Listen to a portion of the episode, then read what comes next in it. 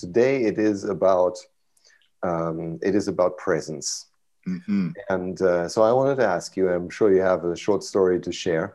Is about have you ever in your professional life been sitting in a room and then there was a person coming into that room and all the eyes were on them not because they were about to go on stage but because of the you know the the room that they take in eh, as they enter.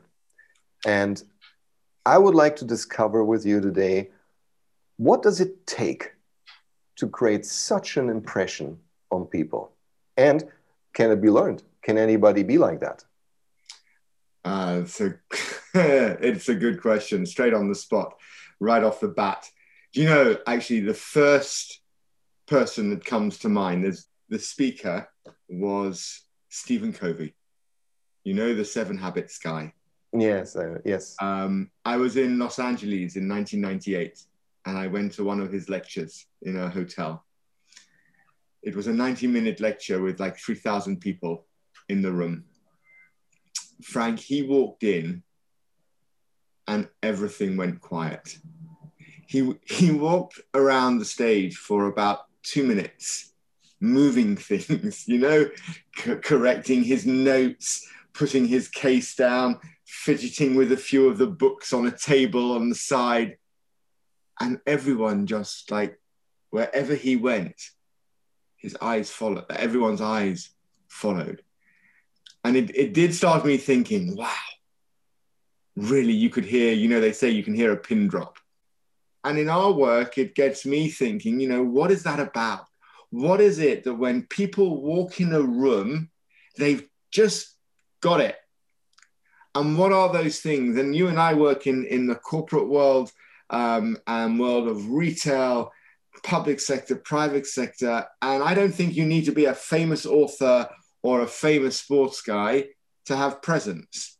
Because your second part of your question was, can you learn it? I absolutely believe you can learn to acquire the elements that give you presence. So that when you walk in a room or you walk into a virtual call today's world you can own that room. You can have people want to engage with you want to listen to you and want to be part of your world for sure Yes, I agree, and it's, it's you're right. It's you, you took examples of people who were famous, and in in some way, so they had some sort of following and fans and so on, and but they also had to earn it. Uh, they weren't born with this, right? right? So that's the thing. But then I also, you know, I don't want to go too much into detail, but I do also have uh, an example in my mind of a person who didn't even have any sort of significant title, but he also commanded a room each and every time and I also recall that was impressing me very much as a young man was um, you know, my first time I've been on a tra- in a trade show and I was manning the booth as a junior guy. And then there was this, he was an executive though from uh, a large telecom who was walking through the hall, had a bit of an entourage. Um, but he had this, you know, this, even people who wouldn't know him had the eyes on him because he had this presence as he walked through the hall, as he approached the stand. And what, what fascinated me the most, I have to say, it's not like that he came to the stand to have the meeting with our CEO. Mm-hmm. He stopped by the first couple of you know little booths, uh, was talking to the people, shaking their hands, introducing them, uh, himself to him, asking the people how they are, how things are going. They didn't even know them, strangers, yeah. well, of, of irrelevance to him. But he would make these connections, you know, that, that and, and everybody would, would just, I don't know, was just fascinated by that. that, that such a thing never happens. Mm. And that was really, really surprising. I wonder if that's part of it. But you said there were components. Yeah, of, right. Uh, of the of the presence. So let's go through those. What components contribute to having an executive quality presence? I think we can split presence down into internal and also into external levels of presence. And, and you've already mentioned one, and we can dip into that. So, our internal presence relates to the influence we have, and the external presence relates more to the impact that we have. And there That's are great. three for each side. So, maybe we can uh, touch on the six, and then maybe we'll dive into three uh, today. We can look at it. Hold on, say that again. So, three of them are for um, your ability or your skill of influence, correct? Right. And the other three are related to how you create the impact that you want. Spot on. Influence and impact. Yeah. Right. And I think that's why it doesn't matter whether you're some famous movie star who has an entourage that everybody knows, because obviously they have impact and influence by definition of their role but the guy that you described walking into a trade show, if they're able to do that influence piece and the impact piece, actually, topics we've discussed before in separate uh, real talks, you can have that level of presence. And let, us talk about the internal, the three layers of the internal presence. Okay. You've already mentioned one of them uh, connecting. What is your ability to connect with others the ability to develop, sustain, and maintain high level relationship management, even when you meet someone for the first time. Your ability to connect with them on a deeper level because you've got strong interpersonal skills. That quality, when it comes to connecting, for me, is one of the number one areas of that internal influence. Can you connect with people? Yeah, in some meaningful way, right? It has to be meaningful, Frank. I think this is the opportunity. You know, when you describe that guy walking through the trade hall, he's going up, he's shaking hands, he's uh, introducing himself, and no doubt he's showing an interest in the other person to understand what they're doing, to draw them into a conversation, whether or not he's trying to influence them with something he might have later, um, is actually not the motivation. The motivation is to connect and to have that skill, that quality where you can walk up. And let's be really clear not everybody likes networking events. Not everybody wants to go into those events and just start talking to people. Right. Not everyone is comfortable to just go up and say, "Oh, hi, my name's Brad. How, how are you? What brings you here?" I'm involved in uh, coaching and leadership work. What about you? What's your passion? Like for some, this would be a complete leap of faith to do this. But if you practice and practice and practice to get comfortable with those words coming out of your mouth, to have a genuine interest in others, my mother always used to say I was nosy. I, I redefine it as curious. Um, but that curiosity drives my desire to connect with people. And so yeah. that genuine interest in what they do, what they're about, what they're passionate with, what they're really talented at. Actually, I, I care less about their job title and more about what really interests them so that we can connect on a meaningful level?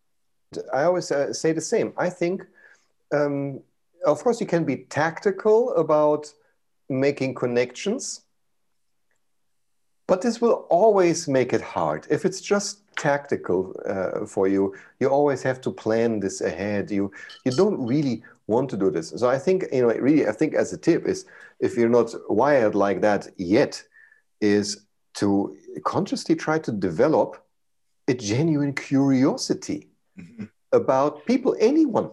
Mm-hmm. Right. Um, and even to the point, right, when, when I go out for a walk with my dogs, who I always mention, um, if I meet people, uh, I don't ask them, what do they do? It's not a question I pose to people. Oh, hey, what's your job? What do you do? My interest is in what excites them. What are their passions? What do they love doing? What are their favorite walks? To really connect on a level beyond what, what's your job, Frank? The, yeah. the conversation can end after that. So yes, connecting for me definitely sits at uh, one of the, the, the three critical areas for internal presence, that ability to have influence. But it's more than a fire and forget thing, isn't it? I mean, for developing this kind of executive quality presence, you also have to maintain those relationships. I mean, right. actually go from connecting to some sort of relationship. It doesn't have to be super deep with everyone, right? But it, if it's just a fire and forget, I mean, uh, it is, I think the value is short lived. Frank, if I'm not genuinely curious, I'm not going to remember what you say. So the likelihood is, if I just have those kinds of conversations with 20 people in a trade hall, uh, unless I've written some notes on the back of your business card that you gave me, I- I'm not going to remember that you said you loved motorbikes, that you love riding in the mountains, that, you know, I- I'm just not. So that genuine and, and it is it's it's it's genuine and authentic curiosity of an interest in somebody else where the focus is on you. And i think this is one of those critical elements with um, connecting is and we've talked about it in trust right? That ability to develop intimacy and safety with people where you're sharing as well. You're not just asking 20 questions of somebody. You're sharing like an elements of, right. You're sharing elements of you and that's where the relationship management it's two way so yeah connecting first bucket when it comes to uh, internal uh, internal presence. Good. So um, what else is there? Because i remember there were there were three or supposed yeah, right. to be three so second is competence yeah actually right. having business intelligence being good at what you do uh, actually being fully competent, understanding how to work and navigate your way around an organization. Uh, the downside to that bit is, you know, there are often, whatever organizations see, some politics within organizations and understanding how to, to be savvy in your sort of business and org networking so that you understand how to move around when to talk to people, who to talk to. So being really good at what you do, but also being competent at understanding the business, the networking side, and how the organization operates. You know what? It sounds a little bit like this is so competence, the way you describe it, like having this organizational business intelligence and you know the networking and so on that sounds to me a little bit like that's the tactical element of connection right um, and it's about getting good at it. Listen, I think you have to be competent and credible in your job in an organization for people to then genuinely start thinking that you're someone who has that kind of extra layer of presence, right? Uh, right. If you're no good at your job, people unfortunately don't always observe or care so much uh, for their reasons but yeah, I think it's a really nice way you frame that. Uh, actually, there's it's the tactical side of the connection. We need to be, but not just with people, right? It's also the organization. It's that org savvy phrase that yeah. we use a lot now to know how to navigate around it. Yes, right. And uh, you know, let's remember this is we were talking about the internal factors, and these internal factors of developing this presence are you know play towards your ability to influence so it makes complete sense right so on the one hand side you have this uh, you know this natural curiosity about people you're good at making using your interpersonal personal skills to make connections but then you're also aware i don't want to say smart about it just aware about where do you need to pull the weights right. in you know critical moments for example or in uh, in important initiatives right? So are we saying, are we, you know, Brad, are we telling people to be political? Oh, I hope not. Uh, but I am thinking we are suggesting that people need to understand how others operate. How does their organization operate? For example, if you're going to a big uh, sales kickoff and you've arrived late, you don't go up to the uh, sales director straight off the bat and say, "Oh, sorry, I missed your your talk today. I was stuck in traffic. right. you, you want to be honest, you want to be authentic, but you know, you need to just hold back from sharing that piece of information with the person who might be responsible for promoting you through the business. So no, I, I, I don't like to play the game. I want this to be authentic. So for me, it's about really understanding the way the business operates so I can navigate it rather than play in it. The, the problem is the line between those mm-hmm. uh, two stages is relatively fine. But I think at the same time, it's also relatively clear in the sense of that if you use connection in, some, in some sort of let's let's call it you know organizational intelligent acting but you do it in you know some shady or way with a hidden agenda without being open and honest about your true intentions and so on i think then you're acting political. Right. But so, i don't think there's anything wrong approaching the person you need to influence or win over for to supporting for whatever you need directly and saying openly what is it that you would like to achieve? Right? And that's not wrong. I think the wrong part comes in when you try to do this in some mischievous way. And I think then you're being political. And I think what you've highlighted there, really simply, is it's all to do with intent. Yes. Your yeah. intention is to manipulate the situation to your advantage, and then you're going to fall on the wrong line, on the wrong side.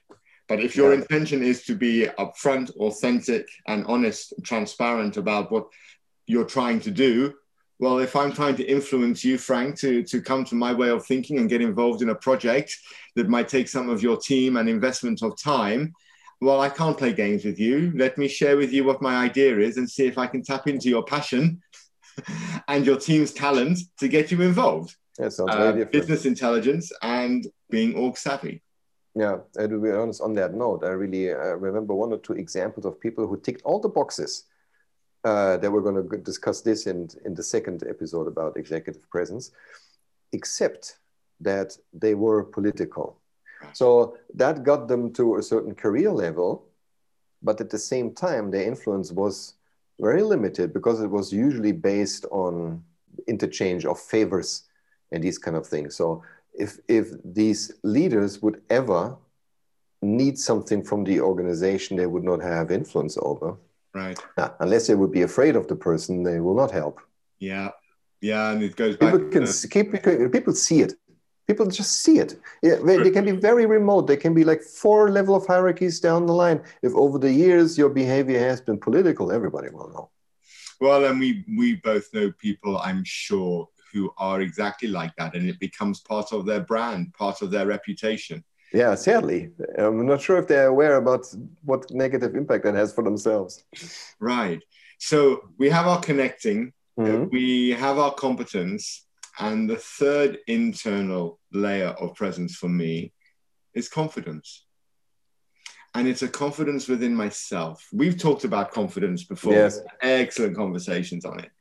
What we're talking about here starts with my understanding of myself, so my self perception, so how I carry myself, how I look, how I move, total awareness.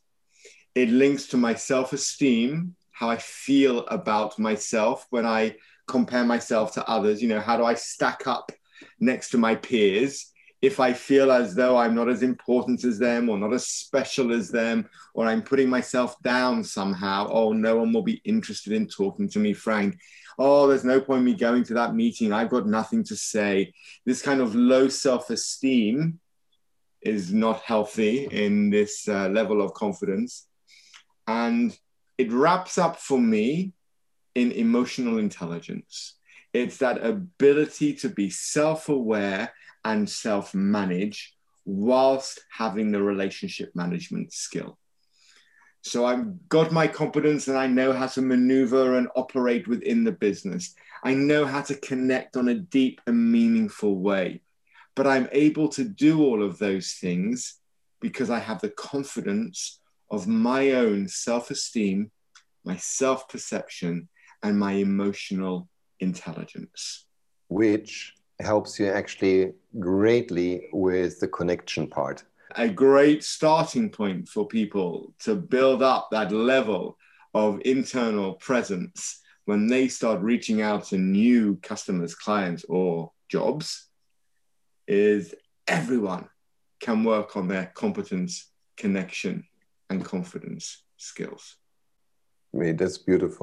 The thing is, uh, Brett, we you know, like like many recipes, they they actually are simple in, in you know on on paper, and of course, you know, making these things happen is a long journey.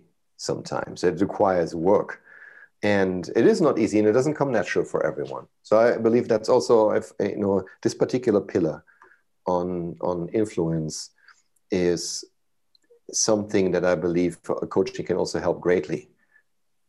I, because I, am saying that because I just simply see there's just this small percentage of, of people that actually have developed this executive quality presence where the majority is looking up to them wishing to be like that also right and i think unless you're you had some degree of support um, in your development over the course of the years in the professional environment, plus being maybe cut out for this a little bit.